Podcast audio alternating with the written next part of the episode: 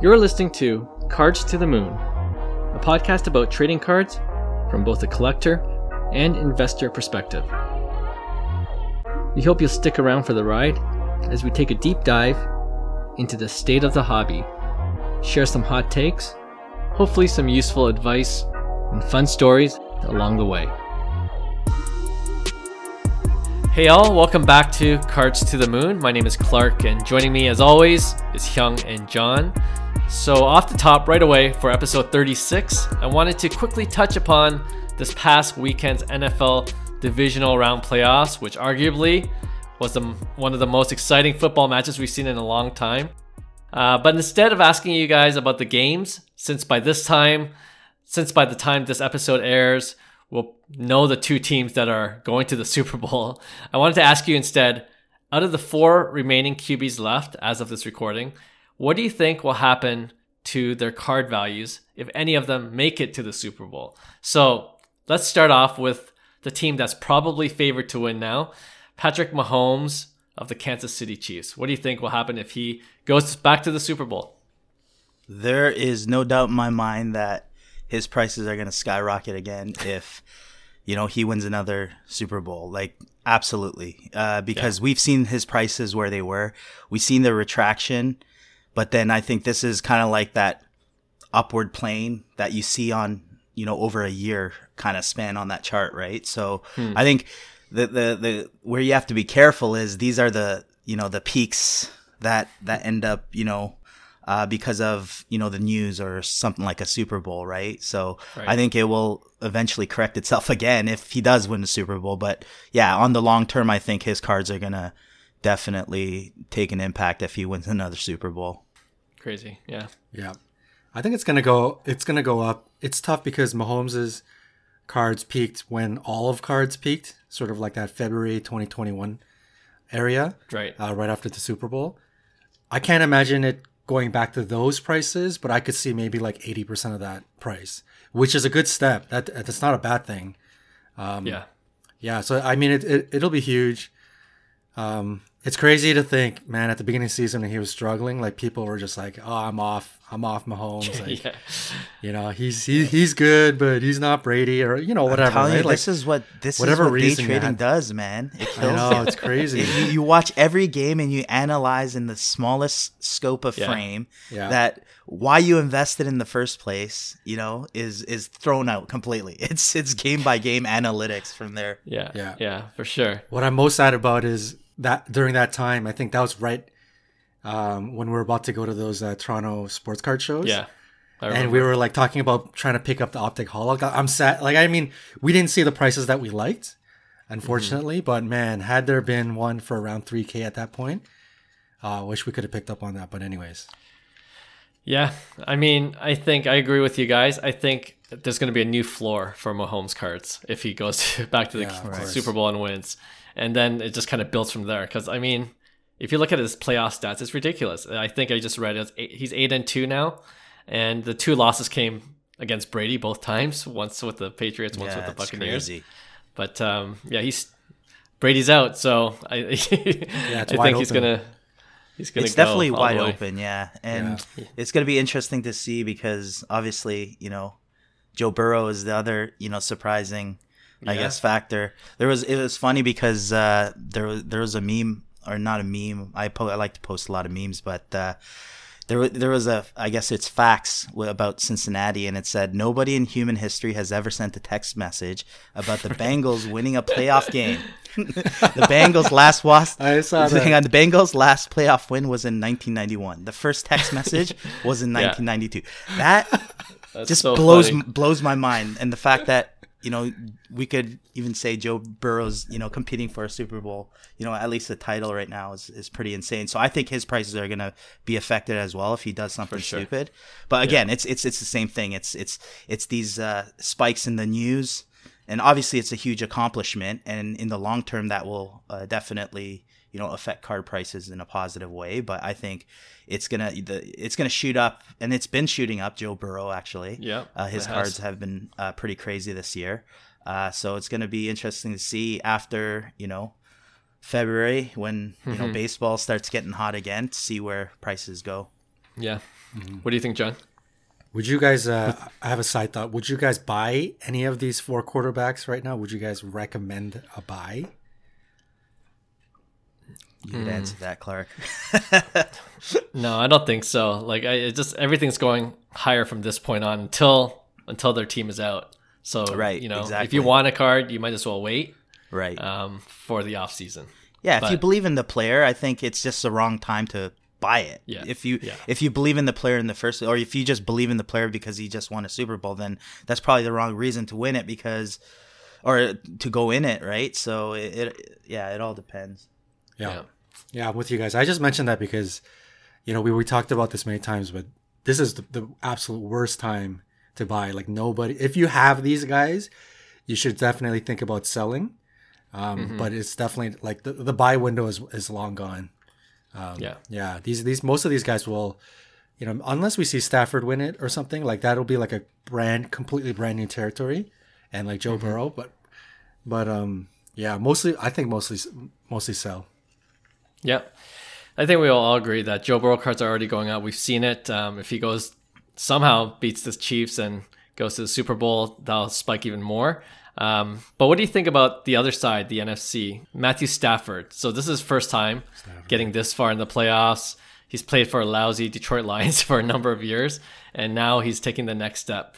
And if you look at his cards, it's relatively cheap compared to Joe Burrow, compare obviously to Patrick Mahomes. So, what do you think of Stafford cards? Do you think it's just a blip or? I, I I'm the same way too. Like or sorry, like with like Jimmy G for instance, like guys that are, you know, they're they're solid players, solid careers, but I don't think there's enough demand.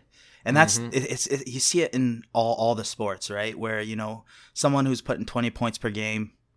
Let's even say Tatum at, at, at this point, right? But not saying I'm saying Tatum has like great upside, but like someone like Stafford, there's he's not going to get love, and maybe over the a five year period, I I believe his prices may go up because of what he might accomplish in the next five years. But I don't see uh, the volatility, I guess, uh, that you see with Mahomes and kind of like even Joe, Joe Burrow, Justin Herbert's of the world, uh, Tom Brady's even right. So, yeah, I. All, much respect to all pro athletes like uh, you know they, they don't get the love but yeah i think they're gonna they're gonna lack on the on the demand side for for the cards no matter what they do i think you might see a little bump if they do something stupid in the next couple weeks but i don't Sure. see their cards holding true value in terms of sustainability Okay. Right.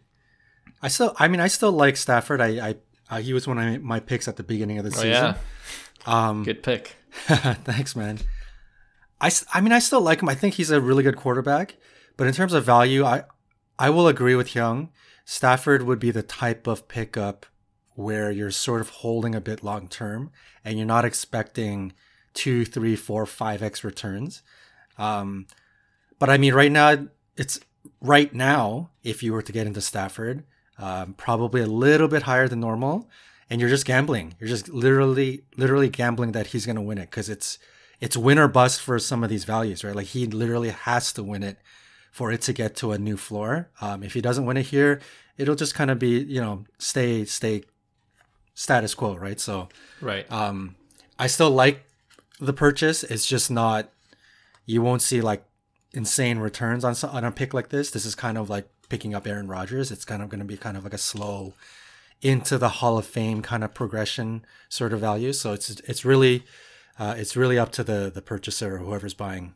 like a nolan arenado kind of Exactly. you know Right, yeah. it's like no love just Yeah. no love yeah. But but his stats are impressive, right? stats yeah, are exactly. always Right. impressive Right. Yeah. Yeah. No, I agree. Uh, not much more to add. Stafford is, in my opinion, one of the more underrated QBs. Like he's been around a while. He's been putting up numbers despite being on lousy teams. Right. I think he's a Hall of Famer for sure when his career is done. And if, we, if he wins the Super Bowl at least once, he's kind of cemented that status. So Stafford's a long term hold.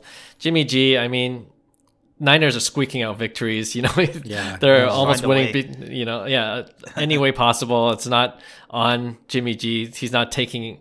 You know, he's he's not carrying the team per se. So yeah, I'm not. I'm out on Jimmy G. Yeah. But uh, if you have him, sell. Right? Yeah. it's a good time. If you have him, I mean, you could get something for him right now rather than nothing, which is normal. So totally sell Yeah. right now. Yeah, absolutely. Yeah. All right. So we'll see what happens uh, in a couple weeks when Super Bowl takes place. Uh, but I want to ask you guys before we close this off the top segment our initial Super Bowl picks. They're all out. Terrible. I think um, Hyung chose the Cowboys. He was out first. I chose the Packers. Rodgers again blew it, Yeah. and then um, Bucks. uh, Bucks for John. Oh man. You know, Yeah. last to go. So let's just do this again. We we have one in four shot. Who are you picking for the Super Bowl? Oh man, you I know feel what? a The, sweep the, the, the, the, the, the, the problem is the problem is by next week we could be wrong again. you know, so it's like it's like you're shooting yourself in the f- foot with this with these picks. But at this point, I got I got to give it to Mahomes, man. Like the Yeah. the ta- the table's out set for him. I mean, he's big time player, big time moment. I'm I'm looking forward to it. Yeah, I think it's a Chiefs sweep, right? Okay, so let me ask you then, who who would be your bet for underdog that just kind of can win, you know, can might beat the Chiefs and might uh, you know get to the Super Bowl and win it all if it's not the Chiefs. Go for it, John. it's got it's got to be the Rams for me, like no question, because Stafford, yeah. J- yeah, I have zero. J- I don't even know how San. If I was Green Bay, if I was a Green Bay fan, I would be. I'm so thankful I'm not. I would be so upset. Like I don't know how they won. Like Jimmy G literally didn't do anything, and they won the game. It's insane. So I cannot see. Like I don't see it. I don't see them beating Matt Stafford and the Rams. And um, as much as Joe Burrow fans probably hate to hear this, I don't see them beating Mahomes either. Okay, Stafford sweep or Sounds uh, right. Rams sweep. All right. Yeah. Okay, watch it be Bengals and Yeah. Niners. Jimmy, Jimmy G versus Burrow. You know, if it's Bengals and Niners, we're never talking football Yeah, I again. know. on the no, podcast, it's- okay, for sure. let's let's agree Hundred upon percent, that. I agree. Yeah, we're we're, we're Yeah. out. We're out. All right. So let's move on then uh, to our next segment hobby headlines. So, in baseball, the big news this past week was the Baseball Hall of Fame induction, or should I say, the non induction of certain key players. uh, in this, Again. in the steroid Crazy. era. So, namely, of course, is Barry Bonds and Roger Clemens we're talking about, which essentially makes it extremely difficult, if not impossible, for them to get into the hall now that they're off the ballot after being on it for 10 years, right? So, I I think we're all kind of on the same side about whether Barry or Roger should have been in the hall. So, so I don't really want to get into the debate of whether it's deserved or not. But instead, I want to discuss more generally what impact certain real world news might have on sports card values. So let's start with the Hall of Fame induction. It's natural, I think, to think if a player gets into the hall, they might see a bump in their rookie card values. But I want to ask, is that true? Like, or conversely, you can say if they don't make it, are you expecting a drop off in value? Like for Barry Bonds or Roger Clemens, what do you what do you think is going to happen with their card values? I, I think it's absolutely true. Um, how much it goes, how much it spikes up is probably not the true value though. So I think I think that that's a stipulation of kind of like a huge accomplishment in one's career, right? It should, you know, bump up the prices of cards. At that moment, probably not the way it does, but and vice versa. I think it, now that Barry Bonds, you know, might not be eligible for the Hall of Fame, I don't know if his cards will, I guess, uh, break new records um, Right. per se, right? So, um, but I think, yeah, it, it absolutely has to impact the the prices, and that's with all sports. Um, Yeah. and I I always look at cards in the long term. There's no other way to look at cards other than the long term, and that's why it gets tricky because had we not had, I guess, uh, a day trading system such as eBay, obviously there wouldn't be comps. There there would be a lot more, I guess, sense in investing and collecting because Right. we all go under the intention of, you know, oh, this guy's gonna be a goat, or you know, it's the potential that this player has, and then we we we watch game by game and we totally forget why we invested in that player, right? So yeah, hundred percent for me. I think um, something like the Hall of Fame and just big news in general does help the value of cards. But yeah, uh, for sorry for Hall of Fame, absolutely. Okay. Right. You know, I I think everybody obviously is trying to replicate what happened with the the Jordan documentary. Is obviously perfect timing. You know, Yeah. we we all know all the reasons why it was such a such a phenomenon. Um, and then I think the Tiger one, people were kind of. I think that's probably the next one to come out, right? Um, Yeah. Everybody was kind of trying to do the same thing, and it obviously kind of uh, a lot of people were left holding the bag. Yeah. Uh, I think at this point, you know, they always say, uh, "Sell the rumor, not the news," in investment platforms. Um, that'll still obviously hold true, but now it's up to everybody to try to figure out what's that point, what's that rumor point for some of these things, right? Like Drive to Survive, Netflix PGA Tour, um, like World Cup. Everybody is aware of the seasonality changes. Everybody's aware of certain big events. You know, like for example, the World Cup. Everybody keeps saying, "Oh, like the Mbappe, this, that, blah, blah, blah, is going to be huge. World Cup's coming up." But when the World Cup actually comes up, and everybody and their moms are listing their Mbappe cards, it's going to go down, right? So like It's too late. Yeah. it's way too late. So now I think now everybody it's it's up to everybody to because everybody's smart. They're they're they're trying to play that system, right? If, and if everybody's doing it, it's not going to work. So you, it's up to us to kind of figure out when is that rumor season? When is that point where you feel it's it's time? Like the hype is a little bit, it's growing. Maybe you won't take like max profits, but this is sort of the time to go, right? So I think that's um. Hopefully, I, you guys understand what I'm what I'm trying to get at, but um, that's kind of going to be the challenge now in all of these um, TV shows or uh, events that that we know could bump up values. Um, yeah, it's the the timing of when to sell will become important. Yeah. No, I, I get I get the nuance of everything now. Like hobbyists and people coming into it are definitely more educated um, and and know when the spikes should happen. So you got to always think a step ahead.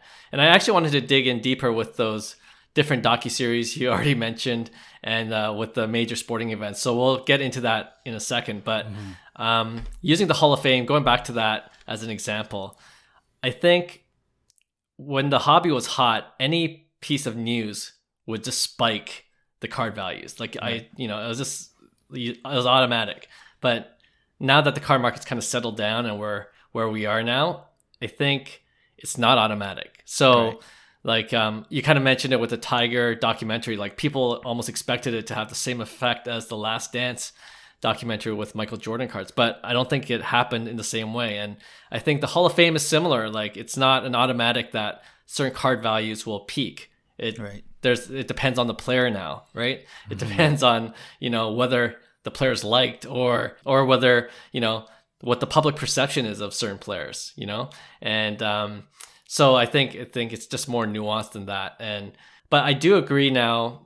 On the flip side, with Barry Bonds, if we look at his card values, like what else would make it spike? There's you know he's out of the game now, right? Right. And and there's not going to be a lot of news unless you know unless he somehow gets into the hall in a, from a backdoor kind of way, and then maybe he's back in the news and that'll spike the values. But you know, there's no foreseeable thing that I could think of that would all of a sudden peak his prices. So I think I think you make a good point, and like that's where I was kind of alluding to is marketing runs our world, right? So, mm-hmm.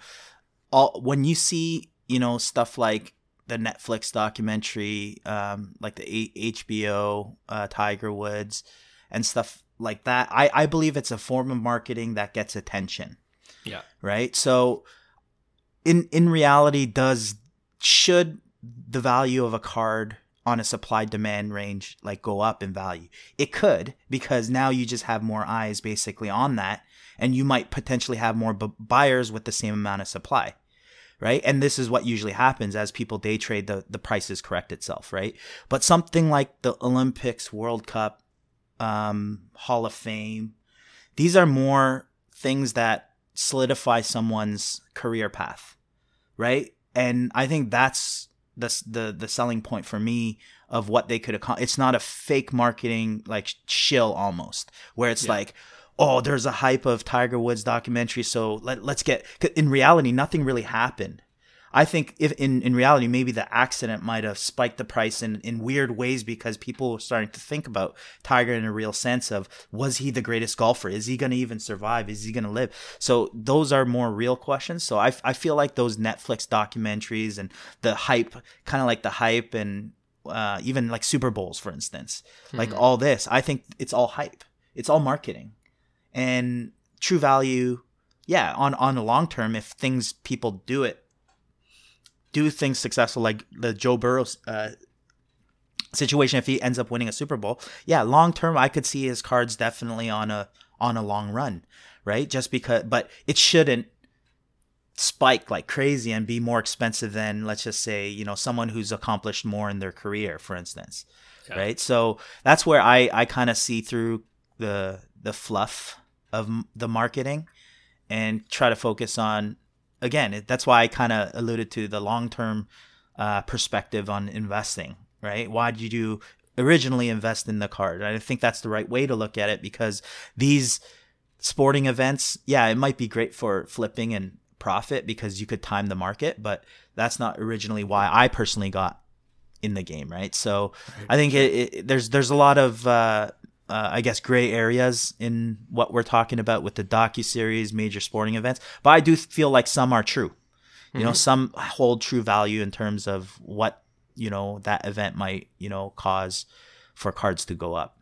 Yeah, mm-hmm. no, I see that for sure, and I, I like your point about the whole marketing aspect of different sports. You know, get more eyeballs on it, more interest, right? And then you increase the the buy side, right? Right, and, and that's why I like the F one, kind of yeah. like the F one market is because if they could uh, get the right amount of eyes on it, it could totally mm-hmm. change because the supply really doesn't change. But what will that do to if you have more players in the game, right? right. So. I'd be I'd be interested to see the movement of Barry Bonds cards right now. Because I feel like whether he was announced to go into the hall and the reality was he didn't, there's still conversation around Barry Bonds. And that's good enough for him to be top of mind and people to be buying. Because I don't think really, if you're a Barry Bonds fan or if you're a baseball fan, I don't think this induction or non-induction really changes your mind about who you think Barry Bonds 100%. is. You either think he's one of the greatest 100%. of all time or you think he's a complete cheat, right? It won't change right. you. So just the fact that the conversation is happening, good or bad, you know, like any publicity is good pub- publicity. I could, I could imagine Barry Bonds cards right now. Maybe not, they're not spiking, but they're selling. You know, like last mm-hmm. week they were, uh, there was no Barry Bonds sold, and this week there could have been thirty, right?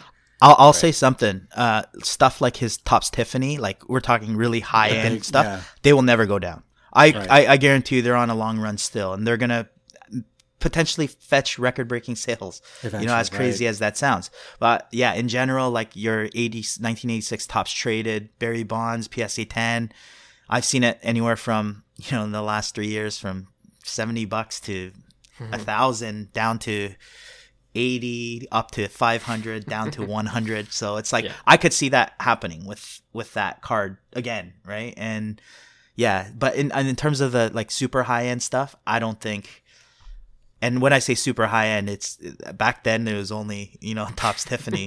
really, it's like the, the gloss stock or gloss back, yeah. right? So, yeah, yeah, because the supply is is right. will always it, be small, right? It's just too small, right? And there's too many people that, like John said, believe in Barry Bonds. Like exactly. he is the great. For me, Barry Bonds is the greatest baseball player of all time. Period. Boom. I said it. Like to me, like you Hot know, take. In, in his in in his era, I'm telling you, man, I, yeah. I I was playing professional baseball in his era. There are so many cheaters. so it's like I guess it's the saying where cheaters versus um, cheaters, man. Yeah. Totally. Yeah, it's yeah. like if you don't get caught, that's the stipulation. Yeah. It's like no, we I, need to give ourselves a shake. But anyways, I, we said we're not going to talk about. We're not going to talk about it. but but there there is some truth to what you're saying. Yeah, like uh, uh, you know, without going into it further, the yeah. there's a lot of articles where MLB there's been cheaters since 1908 oh, man, to the present, right? Yeah, different exactly. kinds, and then and then it's weird that we're kind of singling this incident out and punishing the people that were involved. Come in on, Bud Selig can't be in the Hall of Fame and Barry Bonds not. Come on. yeah, it's crazy. It's crazy. But you know, like with Barry Bonds, and we'll go on to the next subject after this. Um, yeah, one of the reasons why it like I actually checked prices over the last week, and it's pretty consistent, about five hundred dollars now for PSA ten Topps traded. Right. Um, this is because of volume. Like there's fifty thousand of those graded, right? right? Yeah. And and um, you know, like about five or six thousand are PSA ten. So the supply is you know junk wax era, right? But um, but with Tiffany, yeah, you're right. It's like 15, 16,000 now. Like those aren't going down any anytime yeah. soon. because um, you'll have that demand. Like you said, right. there are people that love Barry Bonds, and I agree.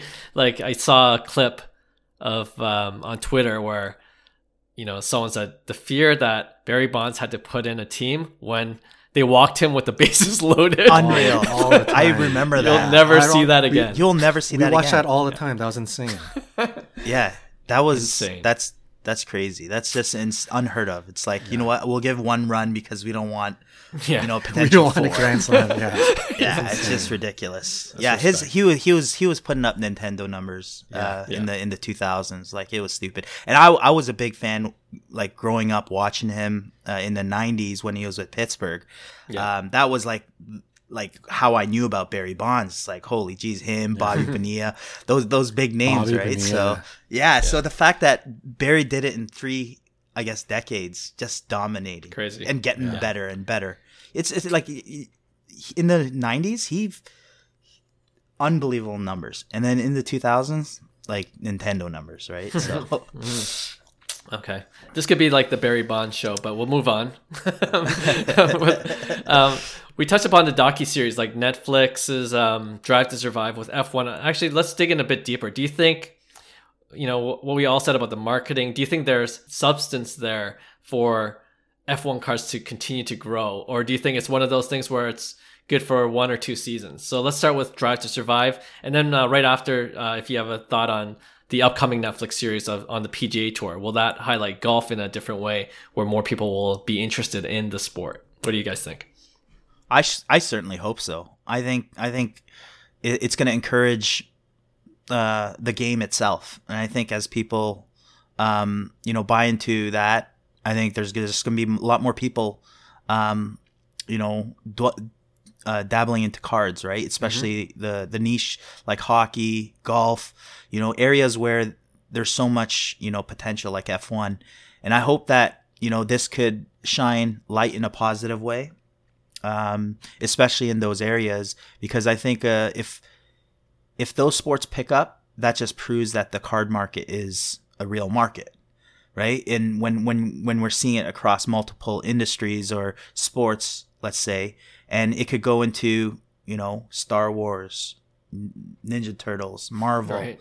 right? Mm-hmm. And it's all the same concept, right? So to me, that's a strong bullish sign, and that's why I've I've always been bullish because it's not like you know will this work and will it work in one market or other. I I think it's a lot bigger than what what we're even we can even imagine because we're in still uh, in such a uh, infant stages of of an industry right? So there's so much room to develop. So i'm hoping that all these you know um, documentaries all these you know um, record breaking sales and news they're all positive you know um, positive uh, news that fundamentals that affect the card market in a positive way. So i'm all for it yeah.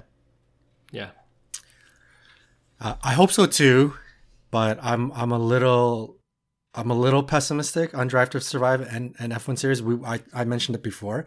I'm still a little weary. Like I'm I'm I still can't get a grasp of whether F1 is completely organic and everybody's really that into it or the market right now it's been a pattern that the market is continually trying to find the next big thing, right? And F1 came out and the cards came out. It was pretty popular. It was it was right at the time where we're ripping and the hobby was kind of exploding. And it just happened to have a low print run because I guess Topps wasn't sure whether this was going to be big or not. And it was just the right formula of uh, kind of everything happening at once. And obviously, for guys like us that are not really into F1, but we're seeing the prices go astronomical, it's going to catch our attention. And I think that's kind of what was happening. I feel like that's a big component of why F1 in the sports card industry has been so crazy. And so I'm not sure if that the, the prices right now, like Hyung was saying, is sort of like false prices based on the marketing and the fluff, or if this is actually real. So I'm I'm still I think we recommended Lewis Hamilton because it's clear in the sports card scene, people are very bullish on goats and doesn't matter the sport, goats are sort of like rock solid. So I think Lewis Hamilton is fine. But outside of that, um, I'm still I, am not sure. I, am I'm, I'm yeah. not as completely bullish about F1. I I want to kind of wait and see to see exactly what happens because sure. you know the market just can just be like, hey, let's let's just move on to the next greatest and the best thing, and then it's sort of left in the dust, right? Right. Yeah. No, that's totally fair. Totally fair.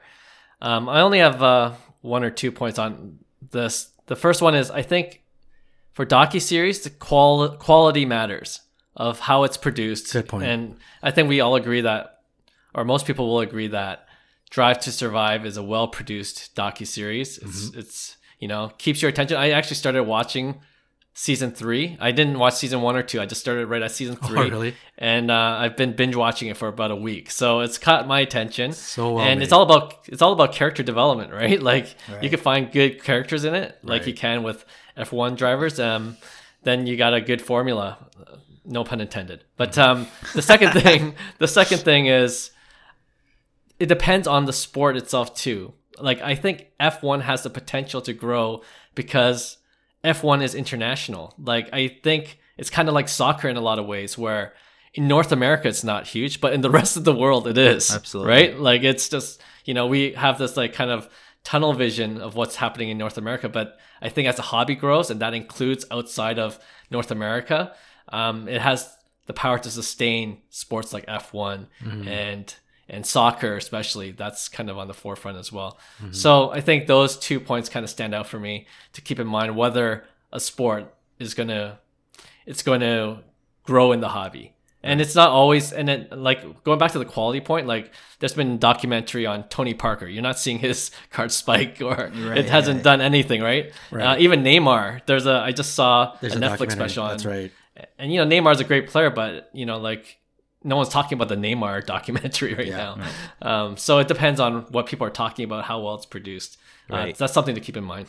Yeah, you, you know, I, I pulled up uh, something interesting where uh, the viewership of F1 in 2017 it was at 470 million, and by 2019 wow. they got it up to 1.9 billion. Okay, this was before the docu series, right? So yeah. if you just put it into perspective, we talk about like Neymar. It's like how many.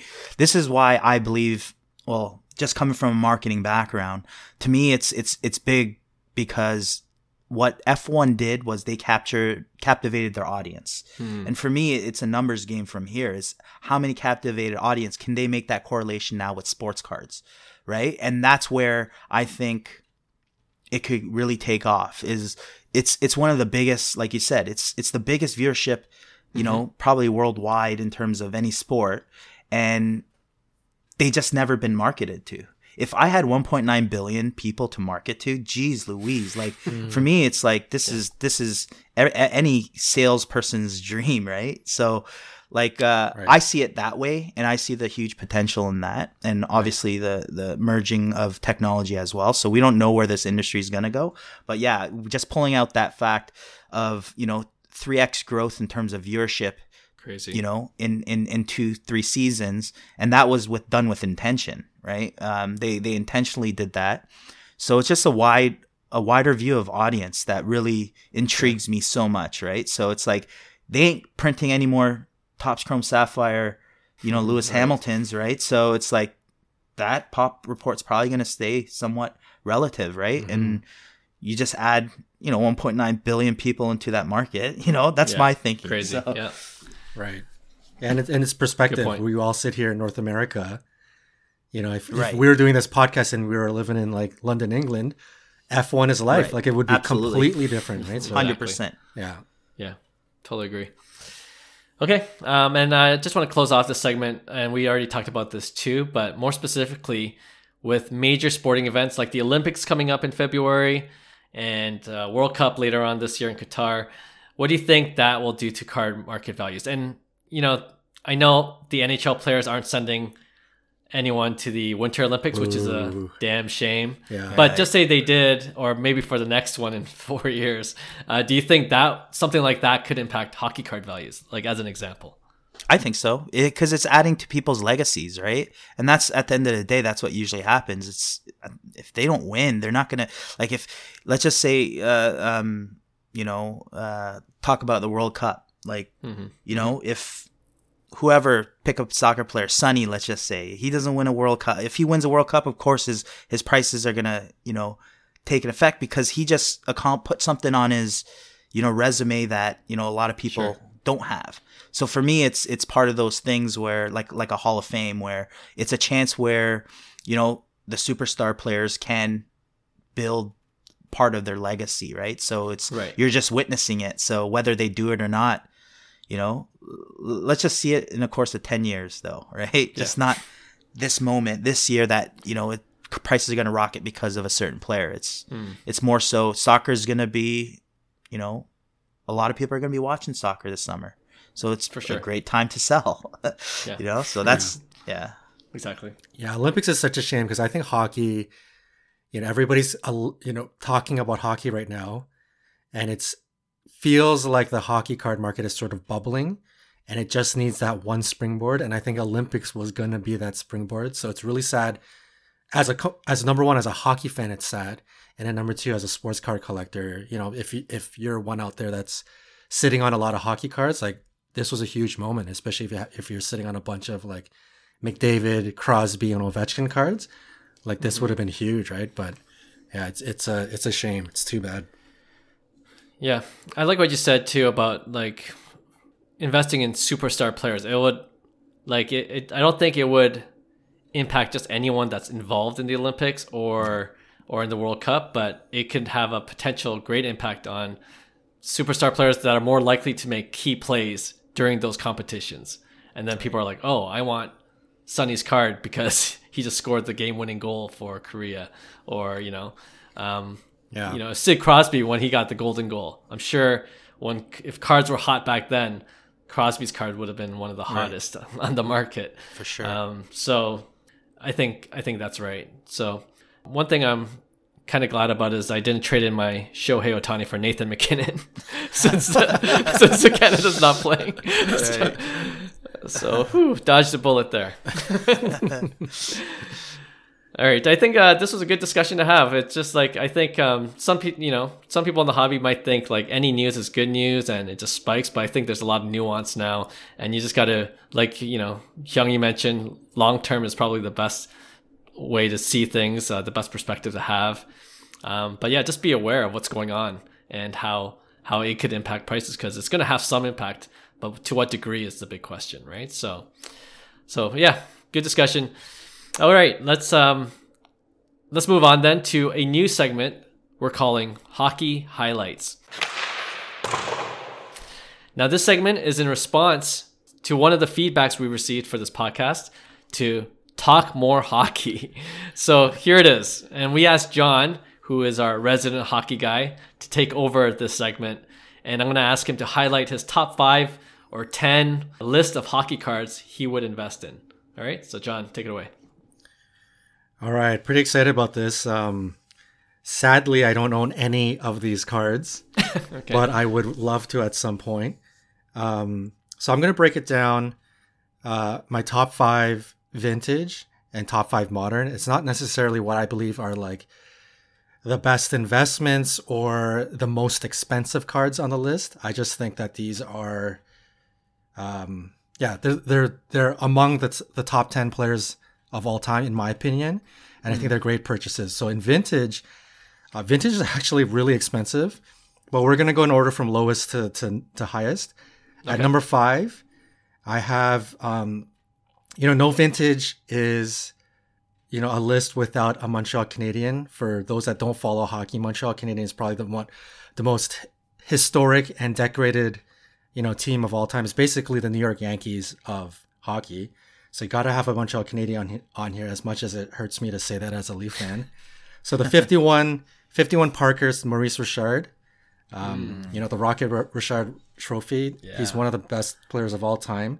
I think his name continues to be relevant, especially because of the uh, the trophy itself. It's a pretty new trophy, um, and it's goal scoring. Like Rocket Richard was known for goal scoring. That's like the sexiest thing in hockey. It's it's a you're you're a home run hitter in baseball, right? So I got Maurice Richard, 51 Parkhurst rookie card uh, at number five. Now, the 51 Parkhurst, th- these cards are really, really hard to get. I think it's like, it's like trying to find Mickey Mantle, like, you know, 52 Mickey Mantle. So, um, number four is 66 Topps Bobby Orr. Bobby Orr's rookie. I don't know if you remember the image, but it kind of looks, it kind of has like a wood border. It looks like he's in a TV. yeah, yeah. yeah. Yeah. Yeah. So, Iconic. Bobby Iconic, Orr's yeah. Yeah. iconic card, absolutely. So if you're gonna get a Bobby Orr rookie, like the Bobby Orr rookie card, arguably for some greatest player of all time, I have him at at number two all time. Um, so we got Bobby Orr. Number three, this is kind of, um, this card is kind of like the Mickey Mantle of hockey. It's the 54 Topps Gordie Howe. Mm. Um, it's just a beautiful looking card. Uh, it's still super low pop in any condition. It's pretty hard to find, but they're out there. Like if you go on eBay, you can find it at PSA one, PSA four. They are quite expensive. Um, so this is one of those vintage Gordie Howe top five for most people, um, regularly traded cards. Uh, it's it's a grail card for many many collectors, hockey and vintage. Um, at number two, we got another Gordie Howe. So I can't mention the 54 Wow. Topps without the 51 Parkhurst. So the 51 Parkhurst, the same set as the Maurice Richard. This is Gordie Howe's rookie card. So this is actually like the Honus Wagner of hockey. Mm, okay. Like I don't even know how many are are out there in existence. Like like a hundred, not I don't know, maybe less than five hundred. Like there's this is a super super rare card. So if you can even get one authentic, it's gonna cost you a lot. But this is one of those like all time Grail vintage cards for any like major uh, hockey collector. And number one, you got to put in 1979 Gretzky. That's like this is the you know across vintage and modern. This is the iconic card of all time Yeah. of of the goat. I Gretzky's the goat to me. Um, so you gotta gotta put that card. in. I know some people will kind of argue because there's a lot of them in existence versus some of these other vintage cards, but you can't not put Gretzky at number one. He's There's the enough GOAT. players in the game. There's enough uh, people buying in the game. Seriously. Yeah, At, exactly. at, at the at that card, right?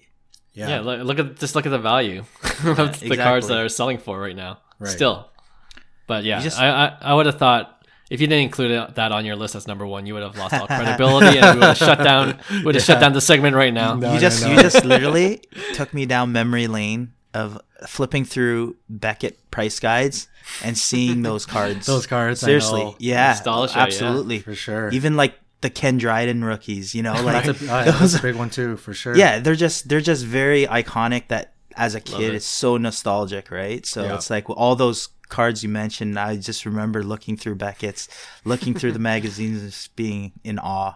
Yeah, Yeah. yeah, good times. The number five spot I flip flopped, so I have an honorable mention, which is the 58 Topps Bobby Hull uh, rookie card. That's another huge Right. in the history of sports card collecting for hockey. That's that's a huge card that people buy and trade, and it's on their Sure. grail list. So that's up there too. For the Gretzky, I got to make a distinction for obviously hockey fans and collectors. This is a sort of a duh moment, but um, it's it's the O-Pee-Chee Gretzky, not the Topps Gretzky. Right. So I think it was in 79 where O-Pee-Chee got a deal with Topps and from 79 to 89 or whatever, like a 10 year period, uh, they pretty much made the exact same cards. There's a Topps version and an O-Pee-Chee version. But Hobby the best Logic, way to look? yeah, Hobby Logic, whatever way you want to look at it, obviously can in Canada hockey was the biggest and O-Pee-Chee is a Canadian company. So for hockey cards during that era, you go for O-Pee-Chee over Topps, 100%. It's worth like So how, 10x what the Topps version. John, how do you how do you this is for our listeners and people who are newer to hockey. How do you uh, distinct between like a Topps and an OPC, especially if somebody might be dealing with the raw card, right? Because uh, OPC looks a lot rougher in terms of the edges um, as opposed to Topps, right? And Right. there's other stuff like that orange mark on that uh, on the OPC versus the Topps, right? right. You want to Yeah, just talk about that? Yeah.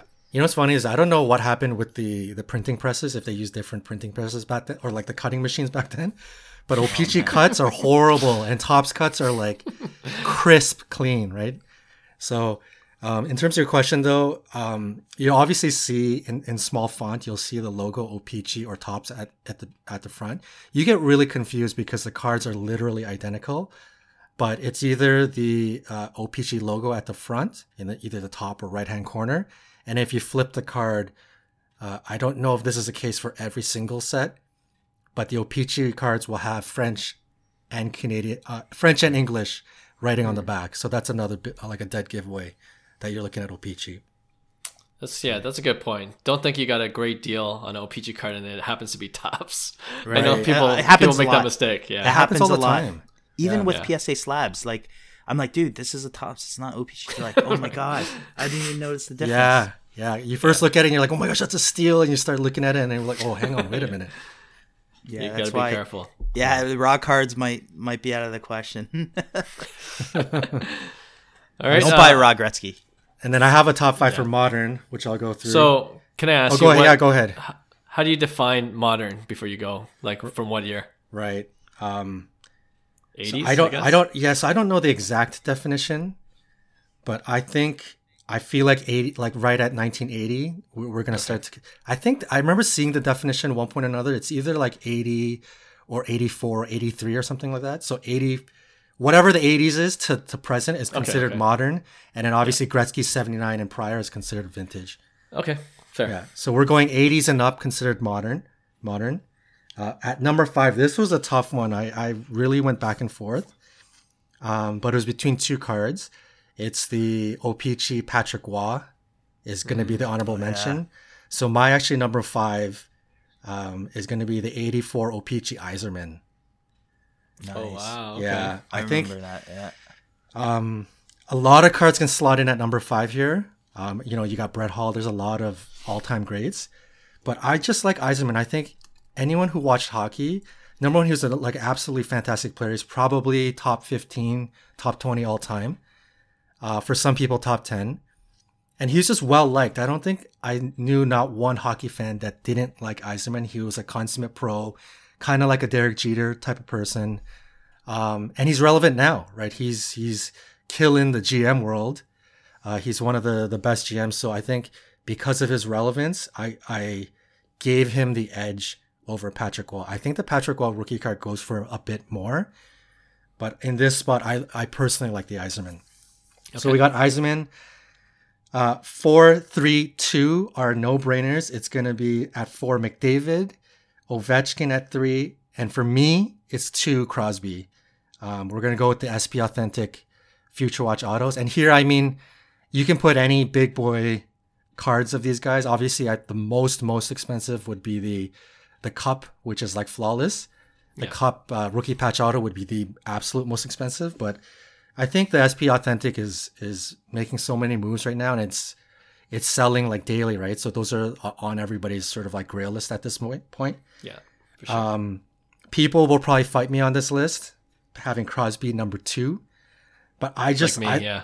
yeah, like I just, for me, I think Crosby, when all is said and done, he's just synonymous with, especially for Canadians, and Canadians sort of dominate the hockey space in the collecting world. He's synonymous with like greatness and Canadian. Like when you think of like Captain Canada over the years, you probably think of For sure. Gretzky, and then you think of Crosby. Like those are the two big figureheads of like modern era. Yeah. Um, and he's going to go down as one of the all-time greats. I think right now McDavid and Ovechkin is stealing a lot of spotlight from him. But when it all is said and done, and he is going to retire in two, three, four years, um, I think his cards are going to really bounce back up. So even from an investment po- point, I think he's a real big buy low versus Ovechkin and uh, McDavid. And think about this: like if you guys, if anybody knew the pricing history between Crosby and Ovechkin, Crosby was always far ahead from Ovechkin. Like Ovechkin wasn't too far behind, but Crosby was always ahead. And it wasn't until people started murmuring about Ovechkin beating Gretzky's goal scoring record that his card his cards start to to really get up there, right? So I think when people start talking about Crosby again and his career and all that, yada yada yada, um, I think he's he's a good buy low candidate. And then Okay. Lastly, number one, uh, it's got to be it's got to be 85 OPC Mario Lemieux. That's that's a grail card for so many people. I know for me, I never was able to get it as a as a young collector when I was uh, when I was younger, but I wanted that card so bad. That and the Gretzky, but yeah, that's on 85 OP- OPC Lemieux, big time grail card for any hockey Yeah. player. Yeah. For sure. Great list. Yeah, I, I was gonna ask, like, where's Mario? I guess you saved it for now. I was gonna like grill you on this. I was ready. No, yeah, I got him in there. It was him and Gretzky, man. Yeah. yeah, They were they're always head to head, man. Yeah, for sure. two guys that when I was making this list, I was thinking about my top 10 all time list. And it's sad, but I really want, because in my top 10 all time, I have Jagr in the, in the list Mm. and I have Lidstrom in the list, Nick Lidstrom. I think Nick Lidstrom is the second best defenseman of all time behind Bobby Orr. And it's just, it's sad because those two great players had rookie cards during the junk slab era or junk wax era, right? Right, right. So their cards are, you know, you can get the Nick Lidstrom OPC Premier rookie card for like a hundred bucks in a PSA 10. Yeah. You can get the Jagr for like $300. Like, Yeah. you know, when you're talking like top 10 all time hockey, it's, it's just sad to see that those cards are at those prices. But could it be a buy low? I don't know. But yeah. Yeah. Um, no, that's was, that a good list. Uh, I, I, I think I would have preferred to sneak in Patrick Roy in the number five slot. Yeah, that's that. I went back and forth, but I understand. And then there's, you know, with the, with these, you know, and anytime you make a list, you're always going to have people like, oh, how about this player, like, you know, Mark Messier, like that's a Yeah, big guy. That's a big one. right? Yeah. Brett Hull. Brett Hull, yeah, Brett Hull's Brett a big Hall. one. Yeah. Yeah, but uh, it was no easy task. But what do you what did you think, Hyung, of uh, Johnny's list? I you just took me like I said, you took me down memory lane, man. I'm telling you. like I was I actually collected a lot of hockey. Oh, we all up. did, That's man. why. That, yeah, ex- exactly. So um but obviously I, I'm not into hockey right now, but uh, I, I I do agree with you guys um that hockey is I'm I'm bullish on hockey just because I like the attention it's getting. I like that there's a team in Las Vegas to be honest. I think it's a it's a great city to have to have hockey and it brings um you know more attention to it too as well. So I'm looking forward to hockey and maybe dabbling into it a bit and uh maybe like like this this is what happens with Clark every week, you know. I guess that's my eBay searches for the next couple days. exactly. All right. Thanks, John, for that education. Yeah, thanks. Well, yeah, we'll try to do more hockey every now and then. And uh, yeah, again, we always appreciate the feedback that we get from our podcast. You never know when we turn it into a segment like this. All right. Okay, let's end off this show then with our regular weekly segment called Pick One. All right, so this week, the Pick One is our hot takes edition. So, what we're going to do is each of us, we're going to present two hot takes, two hobby hot takes, and then we'll debate which is the hotter, hotter hot take, I guess, and well, what we think is more likely to happen. All right. So, Hyung, you want to kick things off? Let's do it. This one is the 2022 50 home run club. Who's hmm. going to do it this year out of the 23 year old studs that we have, or 22, wherever they are? Vladimir Guerrero hits 50 home runs in 2022, or Fernando Tatis hits 50 home runs in 2022. And I em- emphasize this because I feel, you know, um, this could potentially impact card prices a lot this year, right? W- Putting, you know, 50 home run uh, season up by one of these two young studs. I like it. Uh, I think I think both. It could happen. I- you- though, it yeah. could happen, man. I actually I hope both because that's just going to shine so much light on baseball as a category. Yeah. Um, all right, but the real pick, I I really want to I really want it to be Tatis. Obviously, a little bit biased because I got so many Tatis cards, but I I think Vladdy is primed to do it. I it just from what we saw last year, I think I think we all believe that it was no fluke, and he's gonna flirt. I think he literally will flirt with the triple crown again. Um, so he's gonna be up there, regardless of he, if he hits fifty or not he's going to be in contention to try to make it happen. Um, and in terms of what it does for prices, if he does that again, if he's in triple triple, you know, the, the threat category again, I can I gotta imagine his cards start to creep into into like Acuña upwards of Soto kind of category in terms of prices. The Soto, you know, as as similar as they can be, the Soto's a little bit tougher because of obviously the selection and and pop and all that stuff. He's kind of in a unique situation, but uh, just in in general, in terms of actual pl- raw player and and stats and skill set, um, yeah, I'm gonna I'm gonna pick Vladdy. I think the he's got the slight edge in terms of percentage likelihood of ha- this happening. I like Vladdy, and obviously Tatis because of the injury, the proneness. Such a about you, homer Clark? pick. Such a homer pick. But uh, I'm choosing Vladdy as well. yeah. I'm choosing Vladdy, and and you know, it's mostly because of health. Like for 50 right. homers, I think the person that can stay healthy, uh, with that, you know, each of them having the talent that they do have, the capability of hitting 50 homers in a season, I think health will be the tiebreaker for me. So I'm going with Vladdy. Um, you know, it doesn't hurt that I have a Vladdy first Bowman Chrome Auto card, but I also have a Tatis Topps Chrome Auto, so I kind of hedged uh, for this question. but uh, guys, yeah. it had nothing to do with prices. I was just asking who who would hit fifty. But no, oh man, if if if either of those hit fifty, yeah, prices you're seeing will, I think you're seeing yeah. two, oh, three x for sure in season. I think especially what you said, John Vladdy. You know, prices are so cheap, right? So if he does that with another season, the way he had last year, I think people are gonna be all in on Vladdy at that point. Like you're yeah, you're sure. talking elite superstar, one of the best hitters, you know, in the game. Um, you know, for for modern players. But uh, for me, I'm gonna actually go Tatis. I think he he just hits a lot more home runs at at, at a rate that Vladdy doesn't, and he swings and misses more. I, mm-hmm. I believe often, um, and Vladdy's more of a pure hitter than Tatis.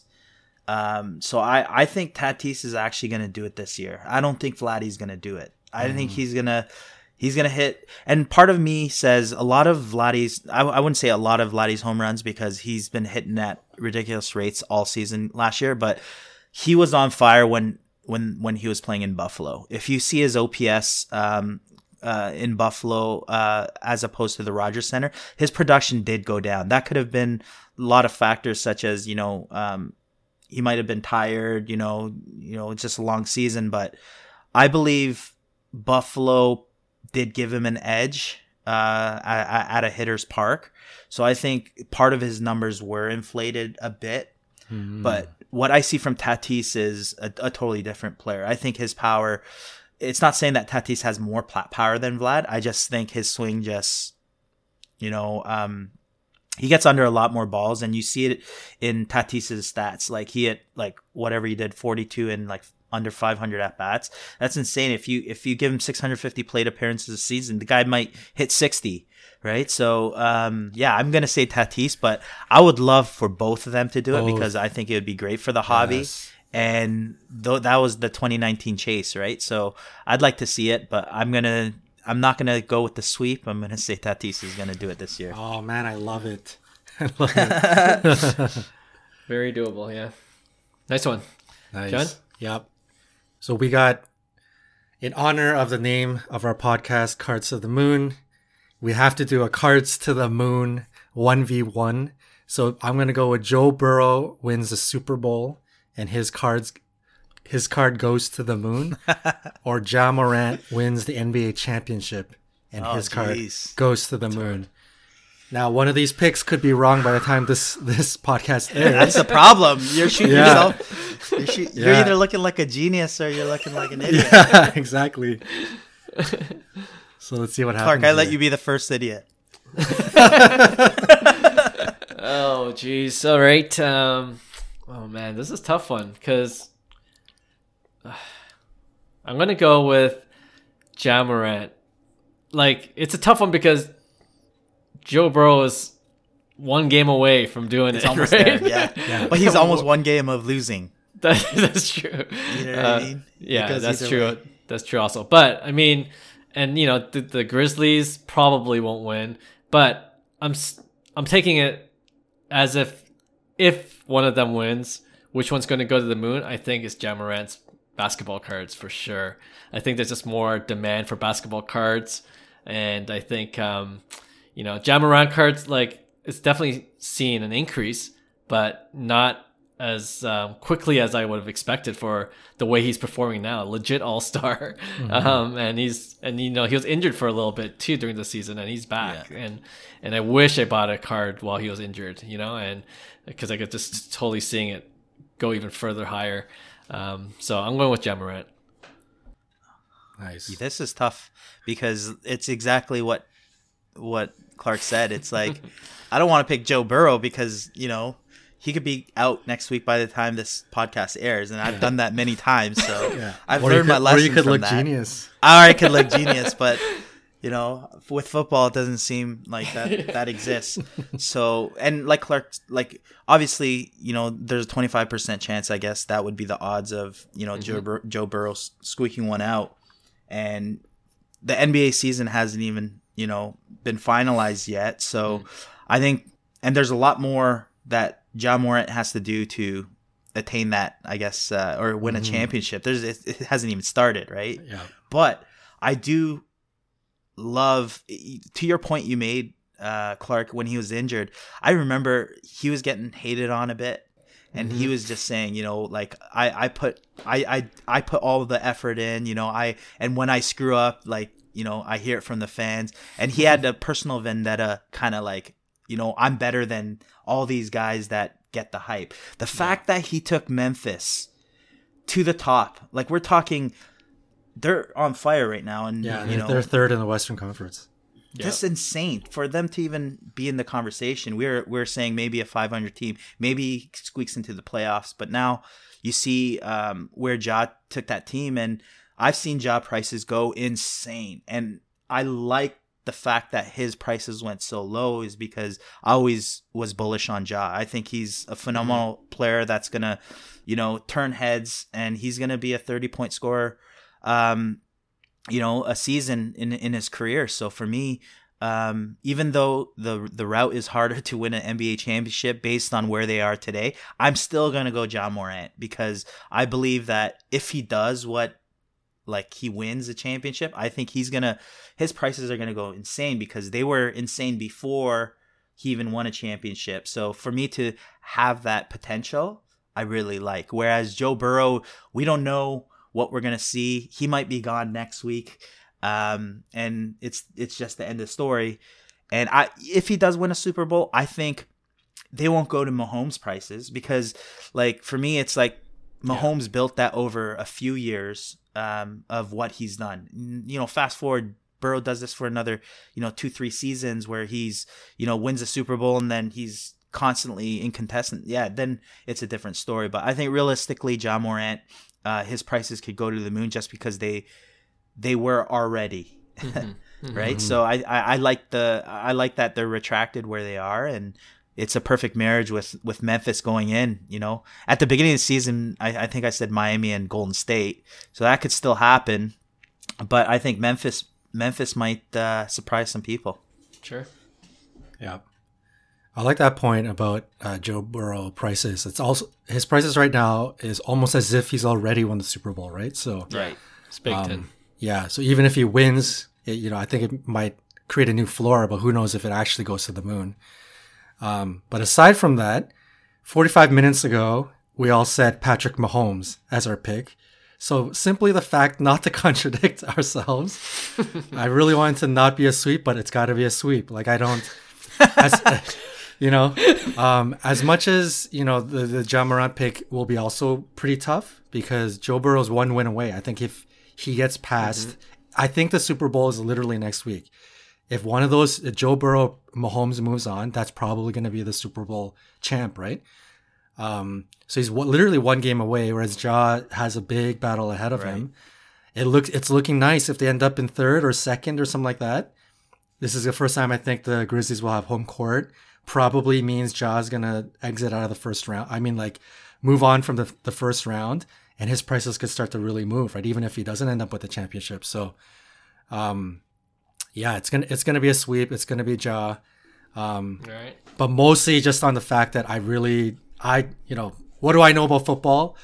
But based on what I saw, I feel like the Chiefs are going to destroy Cincinnati, and, and that's probably not something the Bengals fans want to hear, but that's sort of what I believe. So, based just i think the bengals strict- fans are happy just happy as is Yeah, right now They got where they are, and they have a stud quarterback for the Yeah. future. yeah There you go. absolutely for sure. Yeah, I like it still. All right, speaking of the Chiefs, my pick one hot takes are Patrick Mahomes in the future. Patrick Mahomes rookie cards will surpass Tom Brady rookie cards in value. It's a hot take, right? Hot take. take. Versus Hey, this it's called hot take for a reason. Versus Connor McDavid rookie cards will surpass Wayne Gretzky rookie cards in value. This was tough at first for me, Clark. It really threw me a wrinkle in my brain that I didn't like. But then I thought about it and I said, you know what? Mahomes' cards might surpass Tom Brady's if it hasn't already. So I actually checked and the highest value Mahomes card did sell for 4.3 million versus 3.1 million. So for me, I know that's a RPA and it's not your typical rookie cards because Brady Bowman Chromes just are unaffordable compared to Mahomes, like let's say Prizm, right? Or even XRC. I, I don't even know what XRCs are at, but they're they're two totally different cards. But the fact that uh, a, a Mahomes outsold a Tom Brady for all time sales gives me that advantage like automatically that mm-hmm. as opposed to McDavid um, I think his highest card sale was 135,000 versus the 3.75 million in the Gretzky, right? So for me, I feel like the the, the Mahomes, it's I think the Mahomes is going to be a lot easier to catch up to Brady. I don't think it's going to happen just in in general, just for both because they still have a long ways. But I think because the Mahomes already outsold Brady in terms of the highest card value, I think it's it only makes sense that I see that trend continuing. Um, you know, with with Mahomes. Uh, so I'm going to pick Mahomes. Likely to do that over McDavid. I should, I should have done my research before I this one. if that oh, never man. happened, you still pick if, Mahomes. uh, that for it's that, that's why it was very tough. That's but that's just one sale, right? Because yeah, it, yeah. it, was like a RPA, right? So it's like I don't really necessarily count RPAs, one of ones, or you know special sales because I I think your point was rookie cards. Right. So I just took like the base. Right. In general, the average. Base in general, exactly. Yeah, yeah. I'm just that's using that as a reference point. Yeah. Sure, sure, makes sense. Still, John. Man, I, I'm I'm really messed up right now because I, I think I looked at this 1v1 in the way that Clark wanted to, us to look at it, in that do we feel that Patrick Mahomes is going to be a bigger goat than Tom Brady versus McDavid being a bigger goat than Wayne Gretzky? That's the way I was looking at it. But then the mm-hmm. moment Hyung talked about actual rookie card prices, I was like, dang, he's he's right. I was like, oh shoot. um, man, I, you, you know what? I'm gonna I'm gonna stick with my original thought of I don't think neither neither of these um, sure. is gonna happen. This is this is like a, this is the hottest yeah. hottest of takes. I want to get hot tonight. All right, right. let's go. but uh, you know, as much as I love Wayne Gretzky, I think Tom Brady's status, his goat status, is just you can't get there. I don't think anybody is gonna get to his status in our lifetime no matter how good Patrick Mahomes is. Um, I could pro- maybe say the same about Gretzky. Um, but in the two completely unlikelihoods, because Tom Brady's status and where he is and his championships and all of that jazz, it's just too unattainable. I'm gonna go the other side and pick Connor McDavid. Uh, will surpass Wayne Gretzky rookie cards, and I'm I'm, th- I'm I'm seeing it more from a player versus player perspective rather than mm. technically like the actual values of cards. Because if you th- think about Connor McDavid RPA versus like a four million dollar Wayne Gretzky PSA ten, you know probably not going to happen. But yeah, from a player versus player perspective, I'm gonna go with McDavid over Gretzky. Okay. Which sounds yeah. which even sounds silly that I'm saying that, but Yeah, I guess this was more of a difficult one because it's how you frame the question, right? But yeah, if you think about it on average, Patrick Mahomes rookie cards versus Tom Brady rookie cards, you know, and you eliminate all the outliers like the RPAs and whatnot. And the same thing with the McDavid rookie cards, like Young Guns, for example, versus I guess um, Gretzky Topps, you know, as a as right. a benchmark. Right. Um, yeah, I, because I, I put this out because I was debating back and forth myself, but I think, whew, I think I'm gonna go with Mahomes rookie cards will surpass Tom Brady, and I get it. Brady's a legend, like he'll always be a legend, but I think with um, if you look at the the achievements that Mahomes is going to do, and it's already done. Super Bowl, and just the way he's probably going to win a Super Bowl again this year. And um, you know, with a subpar defensive team, you know what I mean. If the Chiefs get even better next season, um, they're already probably favorites to win. Um, you know, if anyone, if any QB is likely to overtake Brady during their length of their career, I I probably would put Mahomes there. And if sure, I did the sure. same test with McDavid, like the Oilers are just a mess, right? Like mm-hmm. they can't do anything right. It seems even with the talent that they have. And you know, McDavid obviously is the best player in the league, but you know, will not winning a Stanley Cup um, impact his prices? Maybe. You know, I, I don't. Right now, I can't foresee the Oilers making a big change unless McDavid goes to another team, and I can't even picture that either right now. So, um, yeah, for those reasons, I'm going with Mahomes. Like I think at the end of the day, everyone mm. stays healthy. You know, he might, you know, compete for Brady's records, and and then I think uh, card price values will follow. So, hot, hot takes. takes, hot takes. Love it.